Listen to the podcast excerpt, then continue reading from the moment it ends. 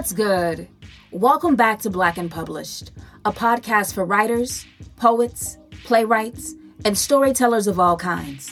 I'm your host, Nikisha Elise Williams, an award winning author, two time Emmy Award winning producer, publisher, all that good stuff. Today, we're talking with Angela Jackson Brown, author of When Stars Rain Down, out right now from HarperCollins. Angela Jackson Brown is an award winning writer, poet, and playwright who teaches creative writing and English at Ball State University in Muncie, Indiana.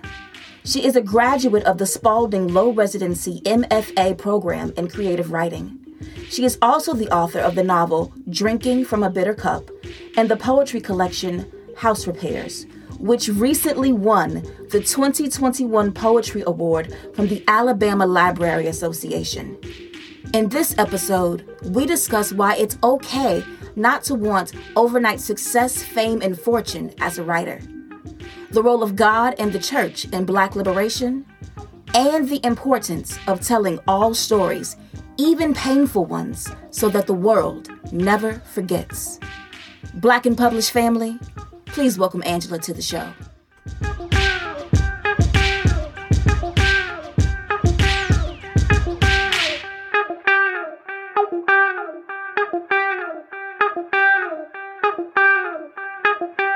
So, Angela, thank you for joining me today on Black and Published. I really appreciate it. Oh, thank you for the invitation. I'm happy to be here. No problem. So, I finished your book la- uh, this morning. Um, but before we get to When Stars Rain Down, I always like to start the podcast by asking, when did you know that you were a writer? That's that's such a good question. I I think I I think in some ways I always knew that I love words and I love the magic that words created on a page. So even when I was a young girl, barely able to read at all, I would take crayons and scribble in the books. I know that's not a great thing to confess to, but I would want to add my own part to the stories. So, whatever the story was, I felt like I needed to add my own little, I guess, flavor to it. And then, of course, I had a very supportive dad. And from the very beginning, when he learned that writing and reading was important to me, he made it important to him too. So I've always had the support and the encouragement. So, where did that journey take you from writing in the books with crayons and being supported by your dad? How did you get to the point where you decided that writing was something that you wanted to do for your career? I wanted, I, I, think around the time I was in high school, I really wanted at that point to pursue writing as a career. I talked to my dad about going uh, to college and studying creative writing. Uh, unfortunately, my depression era dad did not see the value in it at that point. He said, You need a degree in something that's going to get you a job. I don't know that getting a degree in creative writing is going to do that. So I um, I listened to him and I got a, a degree in business and, and marketing, which served me well.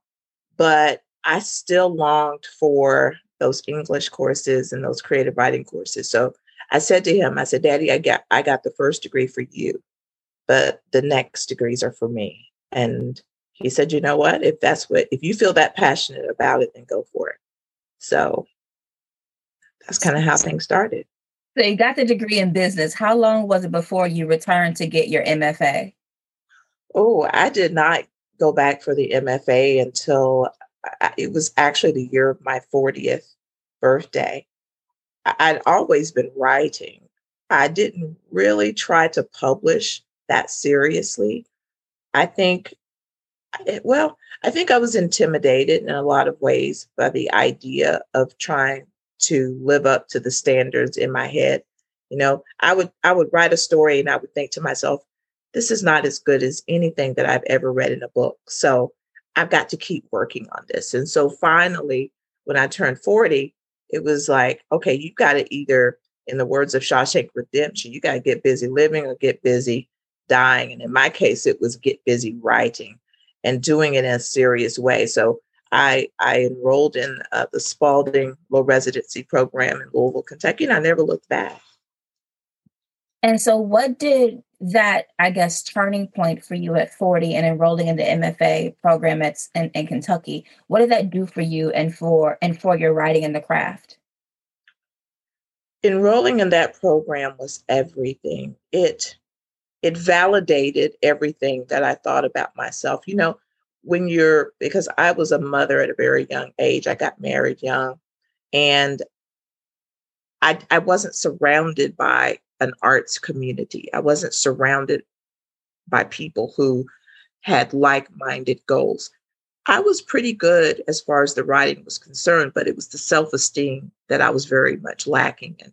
And I think that program sort of helped to build me back up because by that time my dad had passed away and my husband my second husband was very he is very supportive but it wasn't the same as hearing it from other writers you know it's one thing for the person that you loved to, to tell you this is good but it was something altogether different for you know my colleagues in the writing field and my teachers and various ones to say yes you do have some talent so, did that validation then give you confidence to go on and write your first book?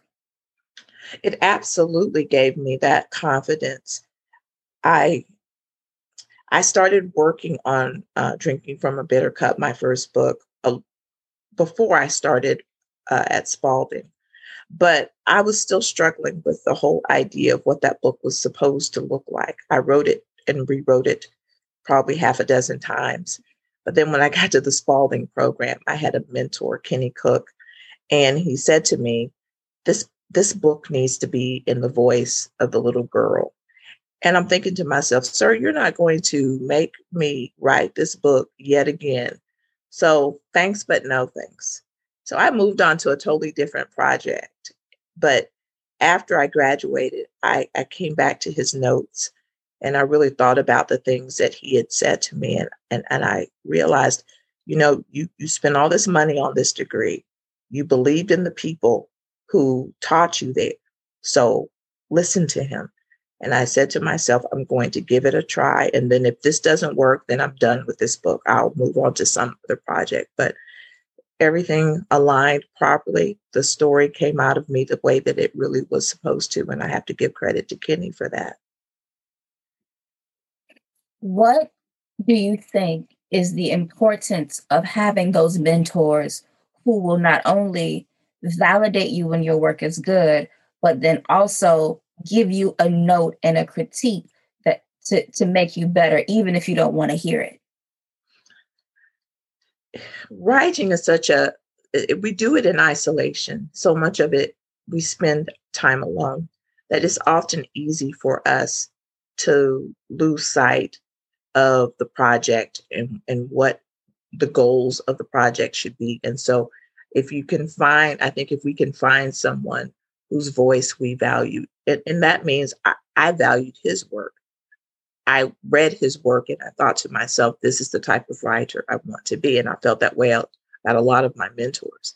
So trust, I think, in having someone who's not a yes person, because I have a lot of friends and family who will read my work and say, Oh, this is wonderful. This is beautiful.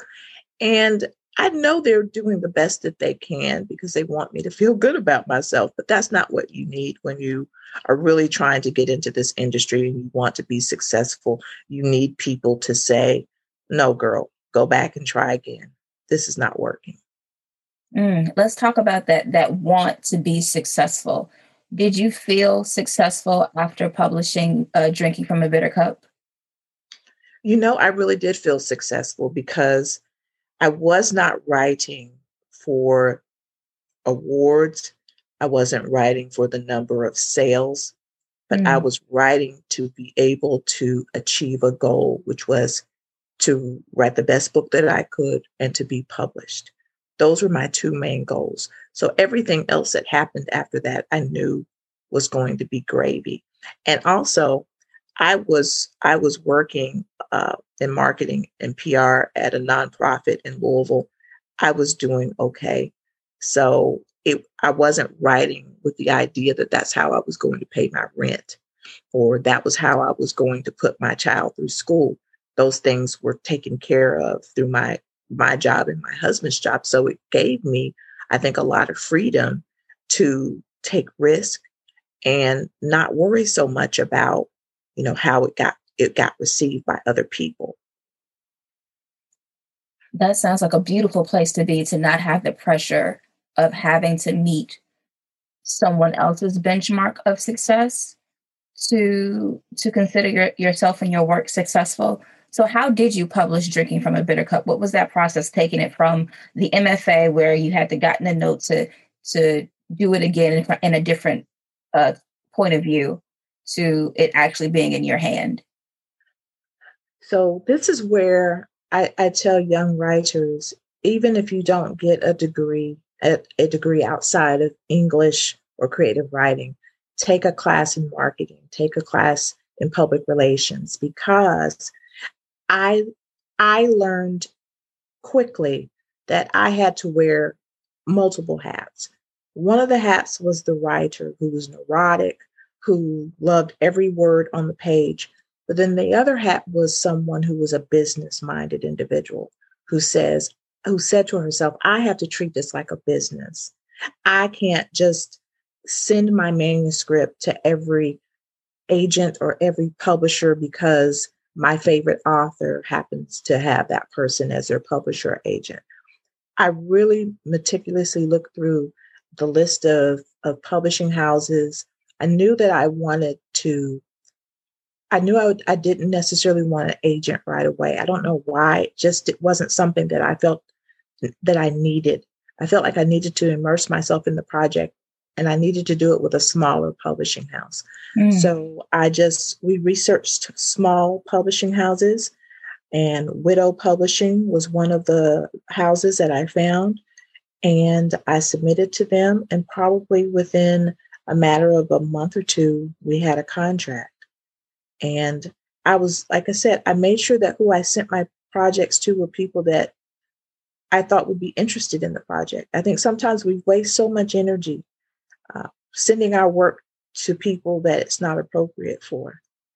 Uh, when I first started writing, I was writing my little rural stories about Alabama and I was sending it off to the New Yorker because that was where famous people were published. And so I'm, mm-hmm. I'm, like, so I need to send my work to the New Yorker. And it wasn't until probably later on in graduate school where I realized the New Yorker at least right now, is not for you. You read this every month. Do you ever see them publish anything that remotely sounds like what you write? And mm. my answer to myself was no. So I said, so move on. Find find start a relationship with with a with a journal or with a publishing house that actually seems re- receptive to the type of things that you write. And maybe the New Yorker will happen on down the line. But for right now, I was like, let's be realistic about who we're going for.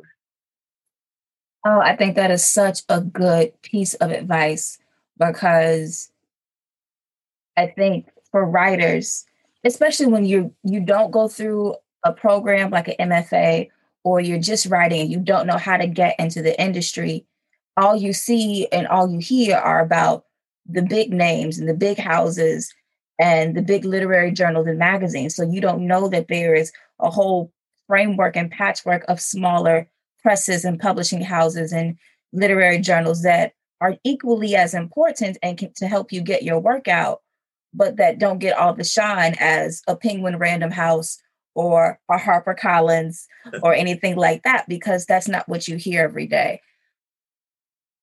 Right. I mean, oh, go ahead. I was no, just going to say, well, so many authors, I think, are so swallowed up about the notion of I need a big advance. I want to be able to retire with this book. I, you know, I want to be able to, and you think of all the things that you want this one book to to accomplish for you without thinking about it in the long term. So I really did have when I after drinking from a bitter cup, I really did in my mind have like a 5, 10, 15, 20 year plan of mm. where I wanted to see my career go. And so I wasn't in it for the short term.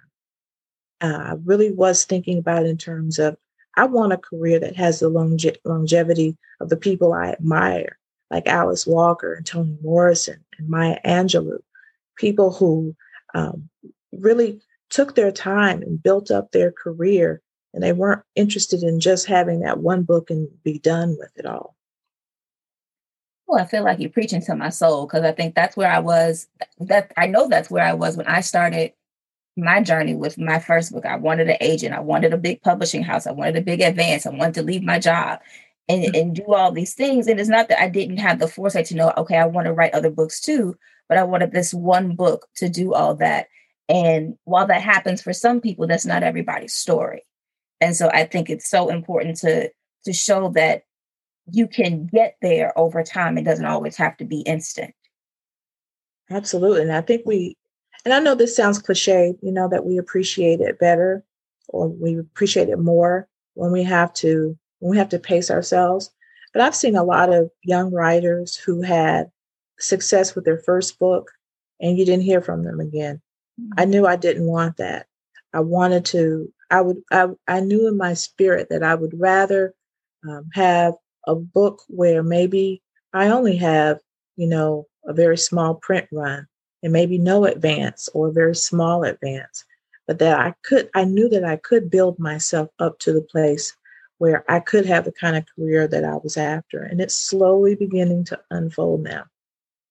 And as you say that, you um you had drinking from a bitter cup, which was you said WiDo Press, and then you dabbled with the poetry collection House Repairs.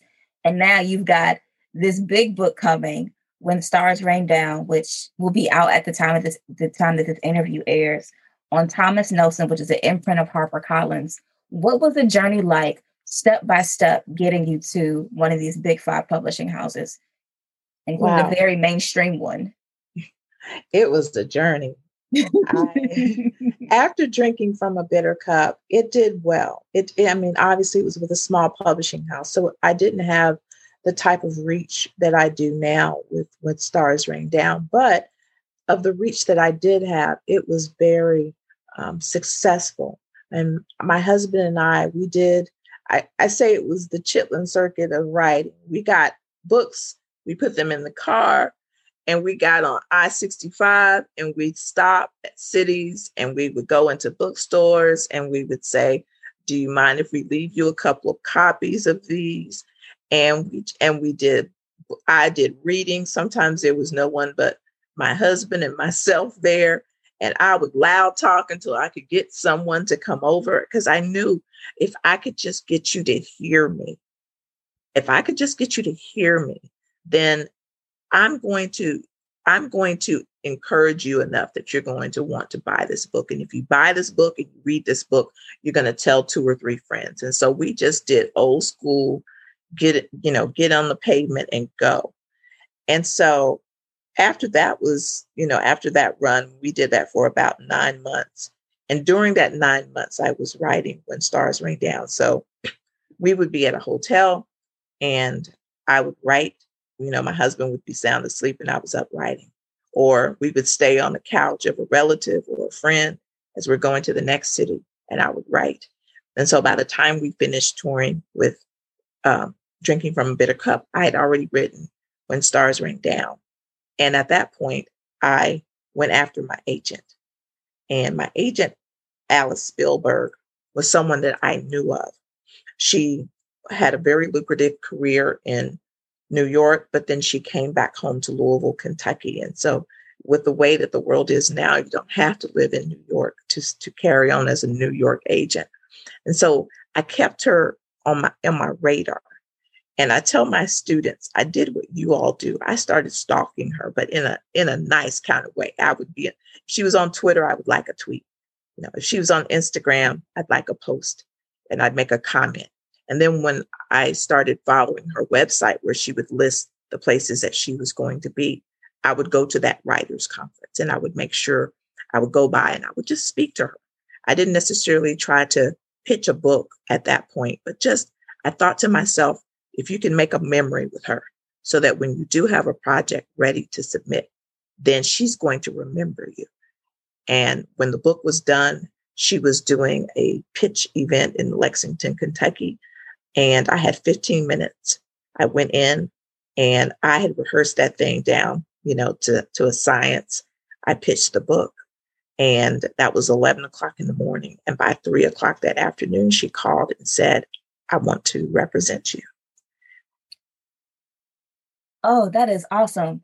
Like you built the relationship with the agent that you wanted and without wanting anything from her immediately. And I think that's so key because social media makes it seem like we know everybody and we can talk to everybody and approach everybody and say, hey, here's my stuff, here's my stuff, here's my stuff, here's my stuff.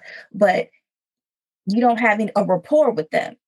And so I love that you you and I think that's something that you learn in business too, that you have to network and go around and make those one, two, three touches and leave an impression and leave a memory so that when you do have a favor to ask or even a pitch to propose, that they already have some cognizance of you so that they can be more receptive to it. I think that is so critical.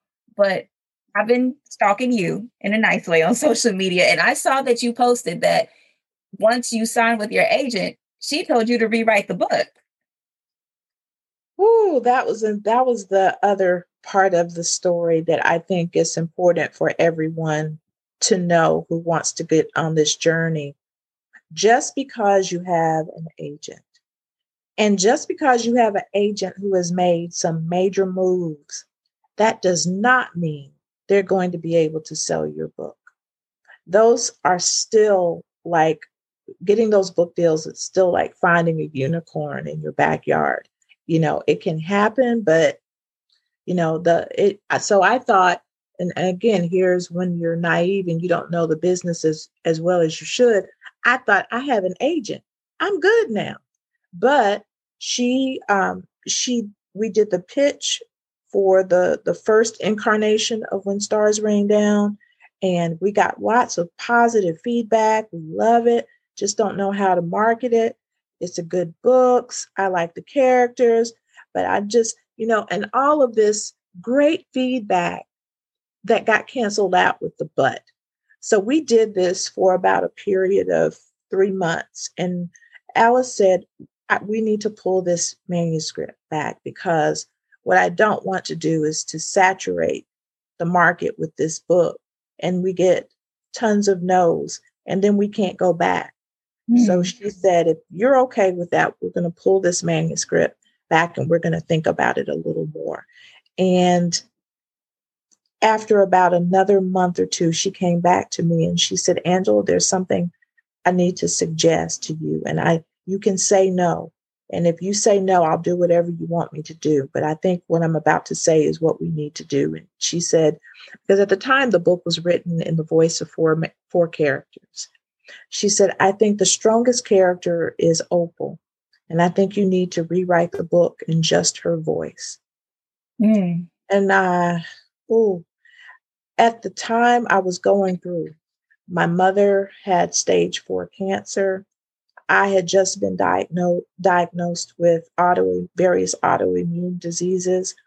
Uh, I just I, my future was so uncertain in my mind I had already said to myself, if if she can just sell this book, then maybe my family will have something, like a mm-hmm. little nest egg.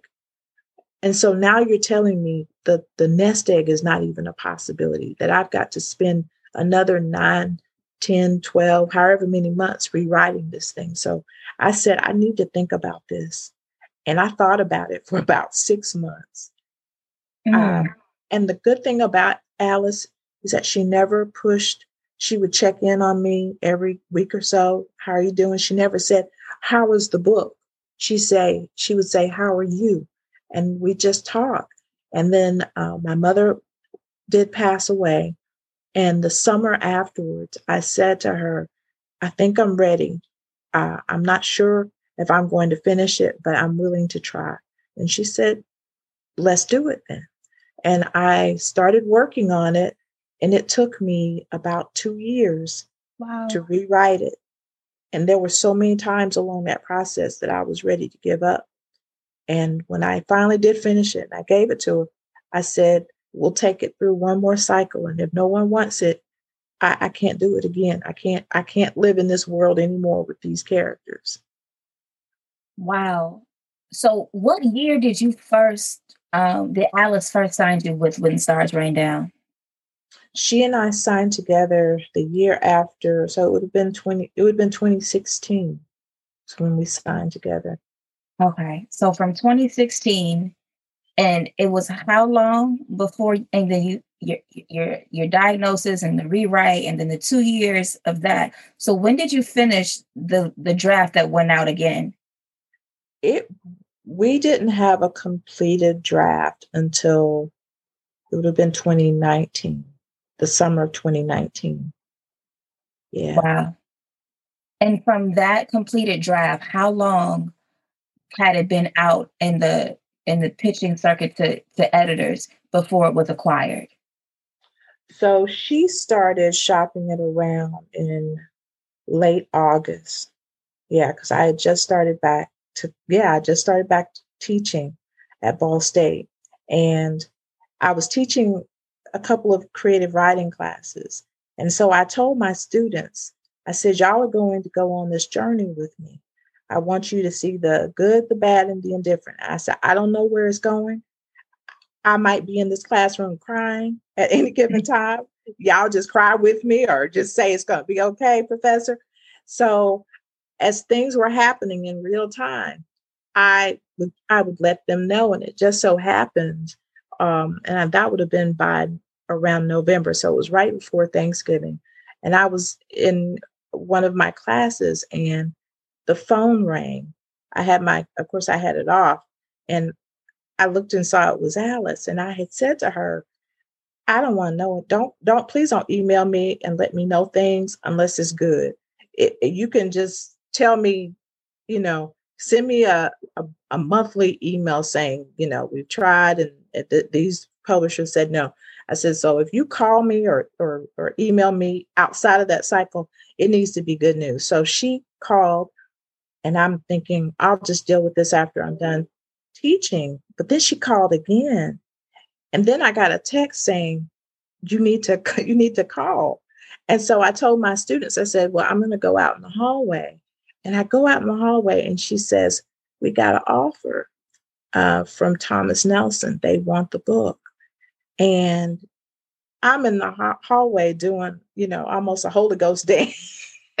dance and I go back in the room and I, I was, you know how when it starts off as a joyful sound and it just becomes a sob. And my mm. students, bless their hearts, they were so sweet. They said, Are you okay? And I was like, I just got offered a book deal. And then about a week later, another publisher expressed interest in it. So do we have a bidding war? Well, here's the thing. So she she she lets them know who they would be up against. And they said never, no, we're good. Okay. Because because you know, they knew they wouldn't be able to, you know, go toe to toe with because they were a mid-sized press and they knew they wouldn't be able to go toe to toe with a larger size press. But I had said to her that to go back, I said, go back to them and tell them that that's not all that I'm looking for. Because I literally felt at that point in my life I need to feel a rapport with the people that I'm going to work with. It's mm. not about who can give me the most money. It's not about, you know, who has the biggest marketing budget. It's do I feel a connection to these folks? Do they respond to my work the way that I need them to? Because I knew I'm I'm operating in a predominantly white industry. And I knew that my characters were from rural Georgia. They were not the kind of folks that would end up in the New Yorker or some major publication. So I knew I needed more than just somebody who could give me a nice size advance. I needed someone who loved these characters. And so I asked her if we could, you know, meet with people, representatives from the different houses.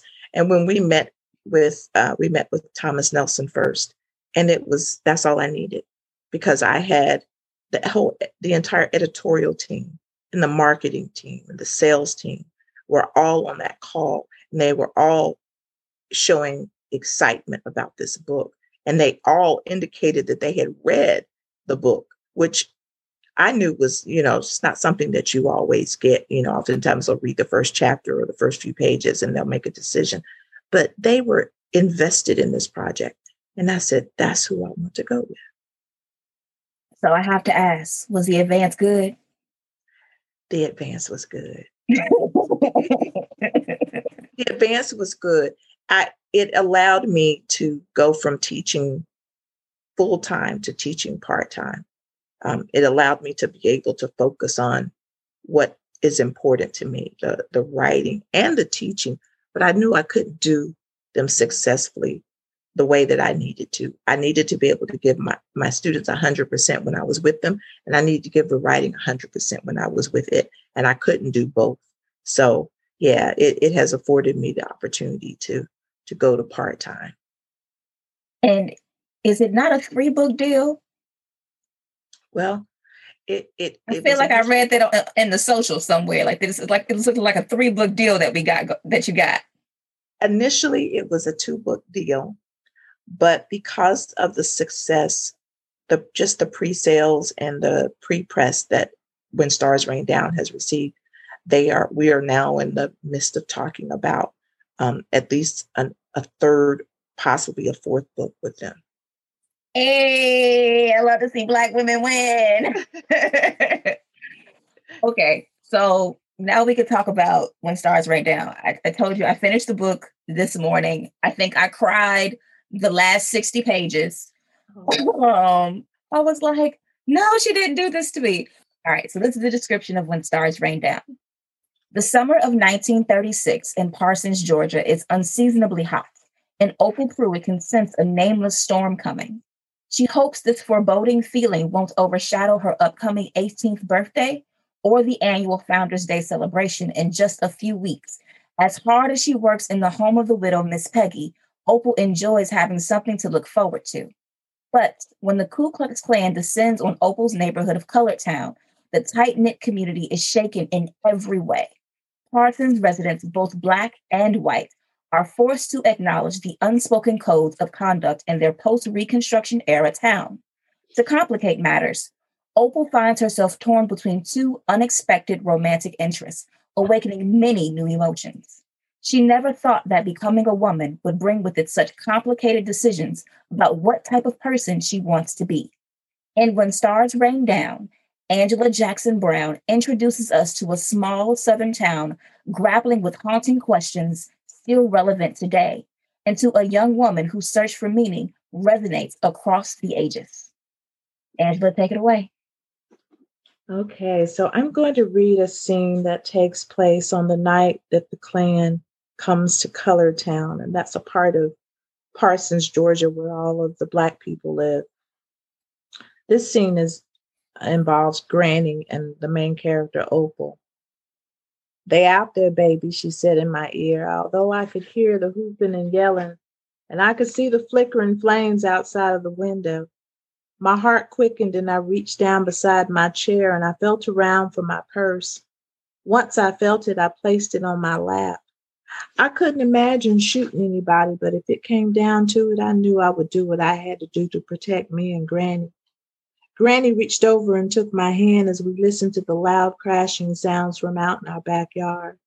Then we heard Granny's chickens squawking in such a loud and frightening way. I didn't even want to think about what was happening. Hey in there. Y'all niggers come on out, a loud male voice shouted.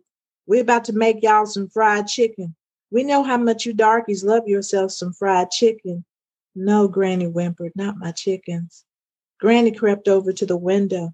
She made a painful sound, but thankfully she stayed put. What's going on, Granny? I whispered. She didn't answer. I crept over to the window where Granny knelt, and I was horrified by what I saw. Those bloodthirsty demons were busy dousing Granny's chicken coop with some type of liquid that had to be kerosene or gasoline. I wanted to run out and stop them. Those chickens were like family to Granny. Granny would sit for hours talking to them chickens and babying them. It almost broke her heart for us to use their eggs. When one of those chickens died, she would think it, you would think it was a friend of Granny's. She would laugh at herself for being so silly about her baby birds. They meant the world to her. I watched in horror as one of the men tossed a fire stick into the coop. The flames leapt into the sky and they all yelled and cheered like they were witnessing the winning run at a baseball game. The sounds those chickens made as they died in the blaze set by those Klansmen will live in my heart forever. Seemed like their screeching would never stop. I wrapped my arms around Granny. Her entire body shook with grief, but she kept quiet. I prayed they would leave, that they would, but it seemed like it only got louder. Then we heard a loud knock.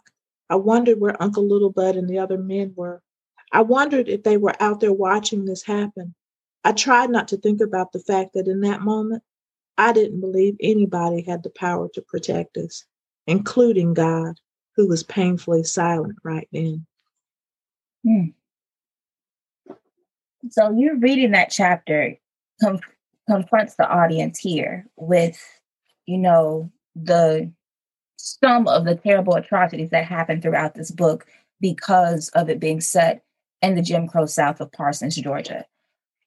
When I opened the book, I noticed that there was the disclaimer about the use of the word nigger. And I wanted to know why did you feel the need to warn the reader about the power and the weaponization of that word? Okay, I'm going to be totally transparent here. it was not my idea. Mm it was it was uh, it was a suggestion by my publisher. They they were very concerned about how someone might take that particularly that chapter but but some other chapters where some other racist incidents happened. And i think because we live in a time where people are so afraid of cancel culture and are so afraid of people being offended, even in situations where instead of being offended, they should feel enlightened, that they felt the safest bet would be for me to write that letter. And I pushed back. I was not interested in doing it. I felt like, no, it, people need to sit in it. And if it offends them, good that mm, you may, you should be offended. You and, but more than that, you should be able to see the parallels in what was happening in 1936, what's happening right now in the year 2021. But I acquiesced because, well, for a few reasons. Not one is that I didn't want to become that difficult writer. You know, I didn't want to be the one that was you know and i pushed back on other things. So i felt like you know what girl you got to you got to claim your your battles. And if there's some random reader out there who needs that letter just write the letter. And my agent said the same thing. She says you know again she says i will fight on that hill with you but is this really the hill that you you know you want to die on you know over something that it's going to take you all five to 10 minutes to write. So just write the letter. Um, so I did. I just I just wrote the letter. And and I will have to confess when when the book arrived and I saw it, it, it did bring up those feelings. Um, because I the, my publisher is very supportive. And if I had said to them, I can't stand by this letter thing, I, I can't do it, they would have supported me on that. Um, but but so, but I, I wanted to be receptive and I wanted to hear their concerns. And I think there there probably was some legitimacy because I've already had a uh, a reader um, reach out to me and said she was grateful that that letter was there to kind of contextualize things. So I'm like, okay, well, if that's what you needed and it helped you, then I guess it was worth it. I read it and I was like, eh, whatever. right. but uh, I'm black and I'm grown. Um, but reading the book, I was like, okay, I get the why the letter is there because it's like historical YA fiction, which means it could very much have a younger audience or um, a high school student audience and be in those high school student um, literary classrooms. Like I remember I was a sophomore in high school. We read Native Son and I will never forget how triggered I felt when those one white girl in our classroom, she raised her hand and she asked the question, Do you think Richard Wright named the character bigger because it rhymes with nigger? And I was like, and you said the word out loud, and we in a black high school, I had all the feelings. So I will never forget, I never forgot that feeling, and I still remember it. So like seeing the letter at the beginning of the book, and I was like, okay, I can see if this goes in the classroom, it helps to contextualize the discussion and you know let people know, okay, this is what we're talking about and how to be respectful about it.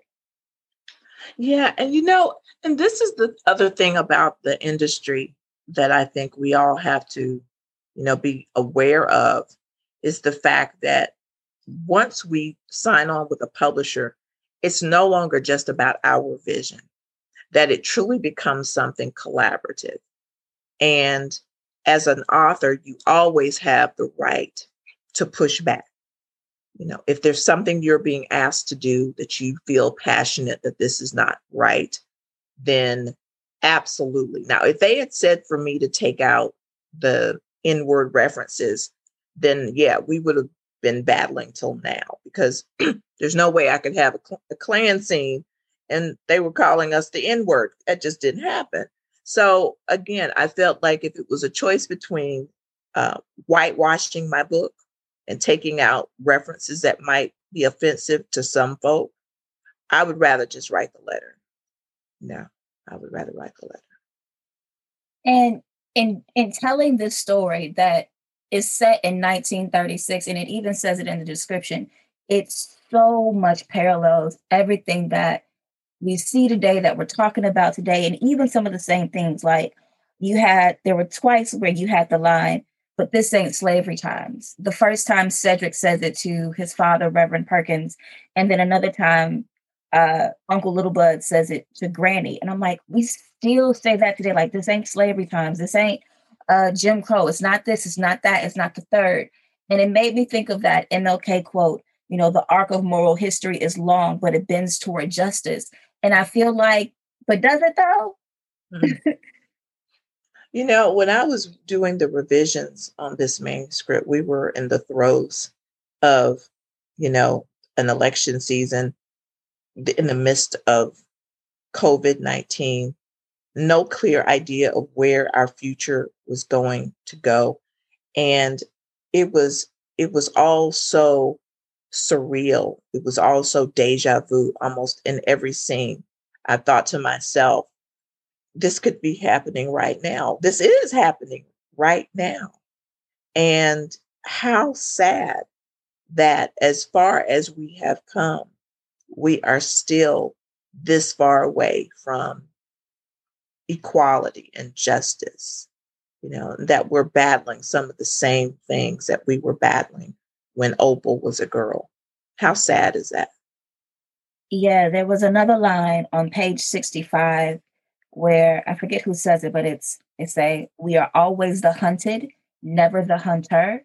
And I was like, whoo, they, they hit me. And so I wondered, you know, what do you say to people who say, you know, we don't want to hear any more stories about slavery or we don't want to hear any more stories about Jim Crow and segregation and how hard it was and how we were oppressed and all of these things. Like what is your what is your response to that? Because this is very much steeped in that time period. I've had this conversation with a number of, of, of writers who look like me. That's probably the thing that feels the most hurtful. You know, when writers, other writers of your own ethnicity come to you with that notion of it's time for us to move on. It's time to let those stories go. But when have we ever heard other cultures say that same thing to each other? Like, how many books do we have about the Holocaust? And we've never heard Jewish writers that I know of. Maybe they do in their own intimate circles, but I've never heard it vocalized why don't you stop writing about that subject? Why don't you let it go? Well, my thoughts are I'm not going to let it, I will let it go when the ancestors stop speaking to me. When they stop coming to me with these stories, then I will let it go. But there's too much about our story that has not been written. There's too much about our story that has been pushed aside and not allowed to be at the forefront. And I guess what I think is there's room for all of our voices. That's the other problem with the publishing industry is that oftentimes because there's so few of us represented in high places, there's only one or two of us allowed to succeed at any given time. So there, so the infighting starts. You know, if we had the type of representation that we need, and I'm beginning to see it happen more and more, where you can write about contemporary Black stories. I can write about historical Black fiction. And those books can all sit in harmony with each other. And there doesn't have to be a one voice at a time.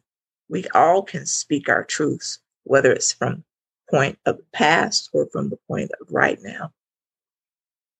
I can definitely see that in hearing you say that it made me think that like if someone were to has read Angie Thomas's The Hate You Give, and then they come and read When Stars Rain Down, you can see a through line from your story set in 1936 and her story set in 2015, 2016, 2017, something like that. And I think that that point about, you know, all of our stories deserve to be told is is, is, is one way that we can overcome repeating the history that we keep seeing played out in the news before us that then inspires a literature about it. But as much as race is a part of this book, there's also religion. There's a lot of religion, and I was fine with it, but I was like, oh, we got to talk about the church. How has religion and the church, the Black church specifically, because it's a specific kind of type of church you write about, influenced who you are as a person and your work? Well, I grew up in the rural South where, you know, church was life. You know, every day of the week, there was something related to church that I was involved in. And it, in some ways, it shaped me in a positive way. But there are other things about the church that did irreparable harm to me. And I'm still in my 50s struggling with church hurt that happened decades ago. And so my characters are representative of the world that they come from. And I don't ever try to force my religious beliefs onto them. I try to allow them to be whoever it is they are. But my hope is that as individuals saw the thread of Christianity run through the stories, that they also paid attention to Opal's questioning of certain things that others in her life believed, uh, or of Mr. Tote outright saying, You are worshiping the master's religion. How are you going to turn around on one level and believe in God? And yet, God just turned around and allowed the Klan to march through our community without any interference. So, I I always want religion to be there but I also want there to be those voices that challenge it. Because if it can't be challenged, then for me, then there's something problematic about it. Because if something is true, capital T true, it can withstand being pushed around a little bit and challenged. And that's what I hope uh, we all saw with these characters. And then the other character, Miss Lavinia, um, who was able to bring. Wait, her... hold on, hold on. We're oh. gonna get there in a second. Hold okay. on, hold on. Okay, let me slow down. We're gonna get to Opal's questions and Miss Lavinia in a second.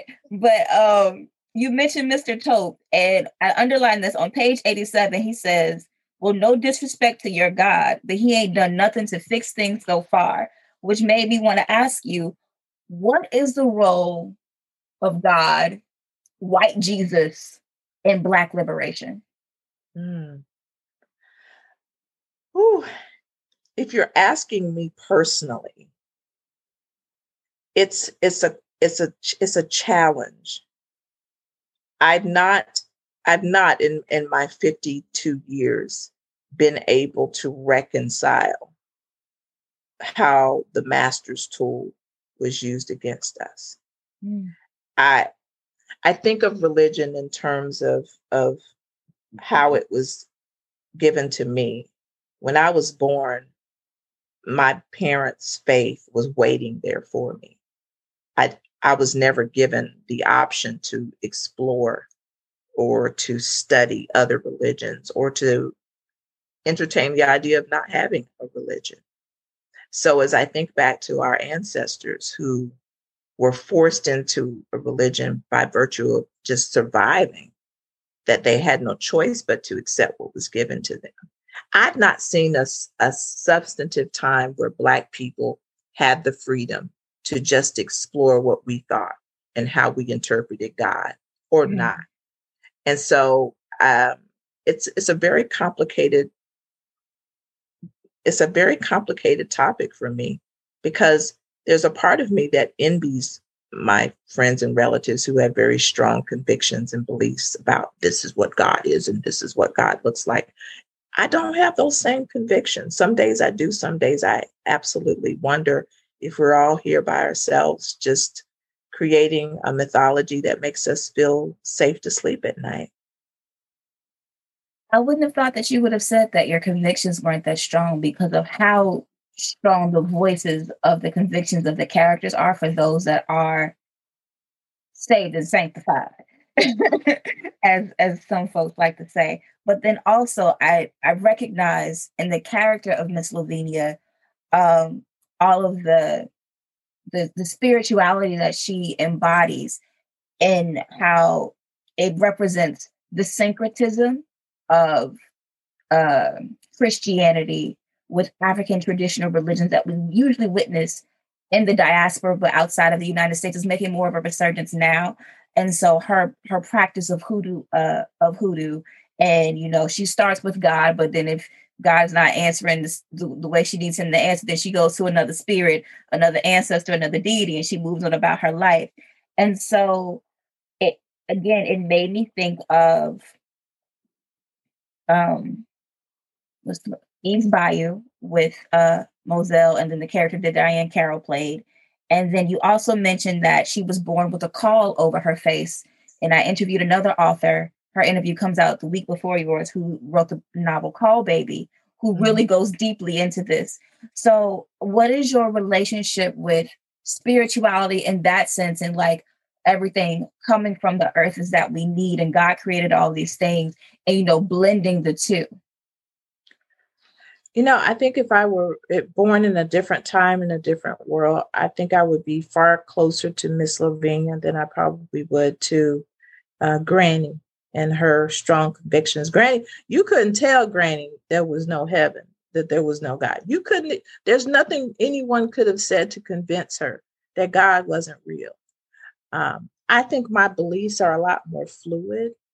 And I think it's it helps me as a writer because I don't think I could have written Miss Lavinia if I had the same beliefs as, say, Granny.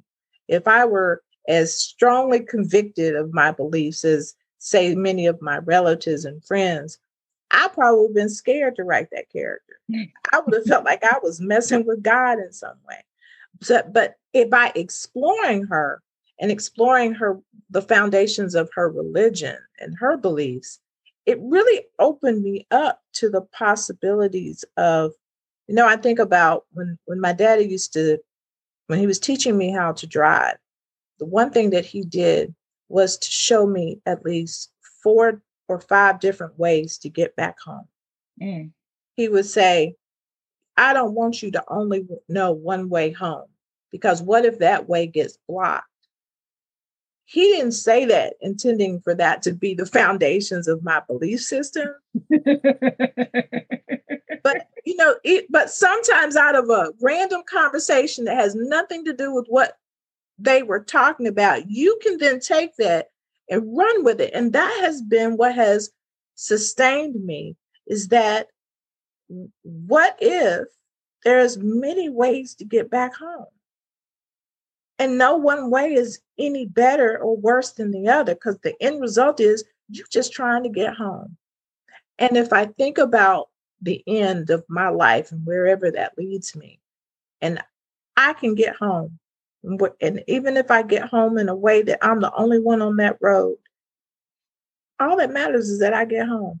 And so it allows me, when I think about these various characters, is that both Miss Lavinia and Opal and Granny and everyone else in that book are perfectly right and reasonable with the things that they believe. Because at the end of the day, they all just trying to get back home. And I think that's summed up when uh, Miss Lavinia says on page 336 Opal, I listen to the spirits and I listen to God. And to be honest, they are one and the same. When our ancestors were kidnapped and brought to this country, we lost our connection to God, but thankfully, God did not lose his connection to us. Yeah. I think that you, you struck a nice balance between no matter what anyone believes, what God they worship, what name they call him, because there was even a part where Miss uh, Lavinia gave all the names that existed for God. No matter what what name you acknowledge Him as, there's there's always a path to get to God and to get to that higher being, no matter which way which route you take. And no one is to say which route is right. Right. I mean, when we all cry out, you know, I would like to believe that whatever language, whatever way in which we cry out, that there is a higher being up there that can hear that cry and it doesn't have to be the same specific name. It's like, you know, uh, my my son calls me mom. My my grandkids refer to me as Gigi, but I'm the same person. But I'll answer to all of that. My teachers call me, my students call me professor. You know, my my you know, so it, it's it's still the same person, but I just answer to different names. And if I can do that, why couldn't a God do that? Another point in the book that struck me that I was very caught off guard by, well, I shouldn't say caught off guard, but it just made me think a little differently, is when Opal's going into Miss Lavinia's house and she's not, she, she has that unsettled feeling. And Miss Lavinia scolds her and says, Never knowingly bring your pain or your suffering or your sadness or your anger into another's home. Always take off your burdens at the door and leave them with your Lord where did that come from? Because I was like, well, damn, I got to check myself the next time I go to somebody house. you know, I, I, I can't take credit for that. I had um, there was a an elderly lady that would look after me when I was a little girl, and I don't remember a lot about cousin Bert. Everybody called her cousin Bert, but I could remember her saying that if someone would come to her house and they were about to come into the house, she would say, What you carrying today? Mm-hmm. And, you know, as a child, I'm looking at their hands and they have nothing. She said, Don't bring anything, same thing, don't bring anything into my house that's going to defile my house. Mm. Now, if mm. we need to talk or if I need to pray for you, we'll do it outside so that when you come inside, you're bringing nothing but good energy. And she literally used the word energy, which tells me she was operating on a wavelength that went beyond the traditional Christian religion. And that I think is true for so many of the elders because uh, they were they were able to in their own way take Christianity and and and deconstruct it and turn it into something that felt familiar to them. Mm. So I know now when cousin Bert was talking, when she would have her her crystals and she'd have her candles lit and she would do all of these ritualistic things that she was calling on not just the Christian God, but the God of her ancestors. And she probably didn't even know that's what she was doing. I or have, maybe she did know. No, I have two questions for that. But first, I'm going to say, so how do you make sure that you enter new spaces with an unburdened heart? Mm, it's being conscious. It's being conscious of where I am emotionally. It's being conscious of of the other, the energy of the other people. Because I think as writers, we're empaths. We have to be. We have to be able to feel emotions at a level that's much deeper than regular people. But there's a price that we pay for that. When I wrote the scene where the chickens were were killed by the Klan, I had to do some detoxing of myself, of my whole spirit for, for days afterwards, because that just stayed with me mm-hmm. in a mm-hmm. way that I had never had any other scene that I've written stay with me. And so I try to be mindful of all the things that can burden us down and try to consciously, you know, take those things off of my spirit and name them. What am I what am I laying down here? you know, and naming it, whatever that thing happens to be, whether it's sadness or whether it's exhaustion or whether, whatever it is, naming it and then putting it away so that it doesn't affect how I interact with other people. And also, you mentioned a moment ago that, you know, the elders were able to take Christianity and deconstruct it in a way that felt familiar to them. And I even see that in Granny, because as much as she was saved, sanctified, and, and filled with the Holy Ghost on Sunday mornings, and we don't mess with no hoodoo, and I don't want you going by her house. As soon as Opal got hurt in that one scene, and she was at Miss Lavinia's house, and Granny was like, "You stay right here. You drink this tea." and she said, "You can go home." And so I was like, "So there, there's fluidity there, even as rigid as someone can be in the practicing of Christianity and, and believing in the gospel and all of that. When something hits a little too close to home, you will do whatever you can, even if it's outside the scope of God, the Bible, the cross, the Trinity, to make sure that your life is okay. Absolutely, because most of those elders during that time period, they practice a version of medicine that wasn't the traditional methods because mainly you, you had to find alternate ways. You couldn't run to the hospital every time you got sick because there was no hospital to run to. There was no, I mean, in the community that they lived in, they happened to have a white doctor who was open to taking care of everyone.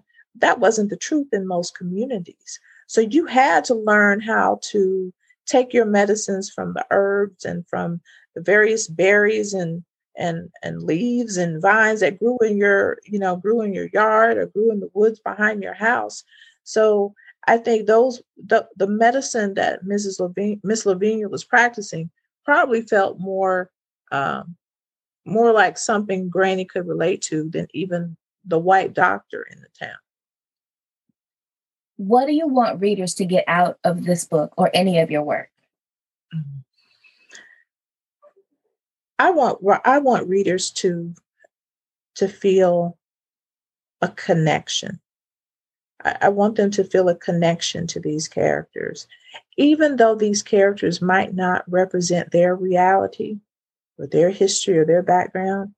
I want them to feel some type of human connection because if you can feel that human connection, then that's where we can begin to have the hard conversations uh, I have a student who, a white male, who's very conscious of being a white male. And oftentimes in conversations in class, he'll say, um, but this isn't my truth. And, and I don't want to step on any toes by, you know, saying my, my point of view. I want people to be able to read this book, and no matter what background you come to, you can feel empathy for these characters. Maybe you've never worried about the Klan marching in your community, but you've you've, you've loved something, and you've you've suffered loss. You know what it's like to feel uh, beaten down by a system, or to beat down someone in a system. Maybe you can see yourself in one of these characters, and if you can do that, then that's where conversations start. In being the the conduit to incite those conversations and also doing this work as a creative, but also as a career. How do you see the future of the work that you are going to create? I know you said you had that 5, 10, 15, 20 year plan. We've got maybe a three, four book deal. So there's at least three more books to come from Thomas Nelson, from Angela Jackson Brown. How do you see all of that?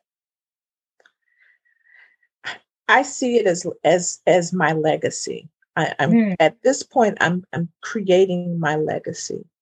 I'm creating a timeline to be able to sh- show someone that I was here, and that I tried to to make a difference, and that I took the talent that was either given to me or that I just maybe I worked very hard and, and developed it. But either way, I used what I had to try to make this world a little better and hopefully leave a little bit of Im- immortality uh, so that the next generation can bear witness to the fact that I lived. All right. You kind of answered my last question. and I know you've been listening to the podcast, so you know what my last question is. But we're gonna go to the speed round and then go back to the final question to see if we can't finagle a different kind of answer. Um, what is your favorite book? Color Purple. Mm. Who is your favorite author? Maya Angelou. Ooh. What is your favorite time period in history? Hmm. 1930s. Why? Because I think it was the beginning of something.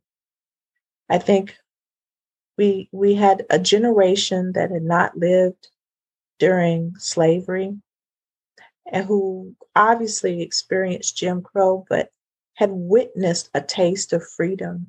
And they were willing to begin the fight that ultimately led to the point where the civil rights movement movement really became something that now has us where we are in the in the future. So I just think that's a time period where so much was happening to push us where we are right now. What is your favorite gospel hymn? Because you had a couple in there, and I was like, now how's she gonna put these hymns in here and then expect the reader not to want to sing the song? His eyes on the sparrow. And that's the one I'm talking about. I was like, this is a song that you, you can't just read this, you gotta sing it. um, what is your favorite Bible verse or book? This is gonna seem funny, but Jesus wept. And the reason why is because as a little girl studying the Bible, Jesus just seemed unattainable. Like I'm like, I could never this this this guy's perfect. But for Jesus to weep in a moment where he knew what was going to happen next, I'm going to raise Lazarus. But I'm still going to join in on the sadness that this family is experiencing from their loss. And I'm thinking that that's pretty good. Can't what if we all could just weep for one another? I, I like the way you put that because thinking back on the, the the story that gets you to that that that two word verse Jesus wept. Martha had just run out the house and basically cussed him out. you had been here. If you had been here, my, my brother, brother would, would be dead. Yes. Mm-hmm. Yeah. So and it's that, like I and I feel your pain. And I'm not gonna jump to the next part of it where I get to be the hero. I'm gonna sit in this pain with you. Hmm. That gives a whole new outlook to that. Um, what brings you peace? Mm. Peace. Mm-hmm. Just peace. Just calm. Mm. No, no drama. Just calm. What brings you joy? My family. If you were a color, what color would you be? Purple. the color of royalty. Yes. If money weren't an option, where would you live? Some island, I think Barbados. My husband had the opportunity to go there when he was a student. His pictures are so alive and the culture just resonates off the, the, the photos that I just that just feels like that would be a place to just go and write and sit in the sun and just get seven shades of black. What's one answer you've prepared to give to a question no one has asked you?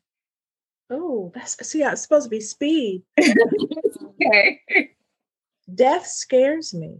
Mm. I think because as you get older, and I had the same expectations of my elders, as people get older, you think they're preparing for that, that they're, and even if they feel like they're going to heaven, that they're all good, they're ready to die. And I think um, the idea of not existing, that scares me. And I don't think we talk about it enough. I can see that because it makes me think of Cicely Tyson. Three days before she died, her memoir had came out and she was on on the TV doing a whole interview circuit. I was like, she wasn't preparing to go nowhere. Mm-mm. Like she she was booked and busy and ready to do something. exactly. And you would think that if you've reached the in your 90s, that you're good. Especially once your book came out. I mean, she should have just been ready for Jesus to swoop down and take her on home. But I don't think that was the case. Me either, yeah. And then in saying that, that leads us to our final question that you've kind of already touched on. But you say you're writing your legacy.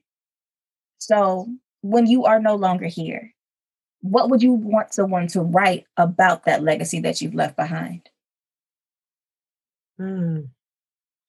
I just want people to say that she lived a full life. She didn't. She didn't um, shortchange us on anything. That she gave every bit that she had and then some. Thank you, Angela. That was beautiful. Oh, thank you. This was, oh Lord, it was like sitting and talking to a girlfriend. Thank you.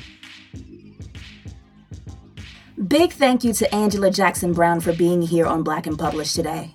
Make sure you check out Angela's novel, When Stars Rain Down, out right now from HarperCollins. And if you're not following Angela, follow her on the socials. She's at Angela Jackson Brown Author on Instagram and AD Jackson 68, the number 68, on Twitter. That's our show for the week. If you like this episode and want more Black and Published, go ahead and hit that subscribe button on your podcast platform of choice. While you're there, leave us a rating, a review, a comment. Let us know who you'd like to hear on the show next. You can also follow Black and Published at Black and Published on Instagram and Twitter. That's at BLK and Published. And if you want to keep up with me, head to my website, newwrites.com. That's N E W W R I T E S.com. Or you can follow me on the socials. I'm at Nikisha underscore Elise on Instagram and Twitter. That's our show for the week. I'll holler at y'all next time. Peace.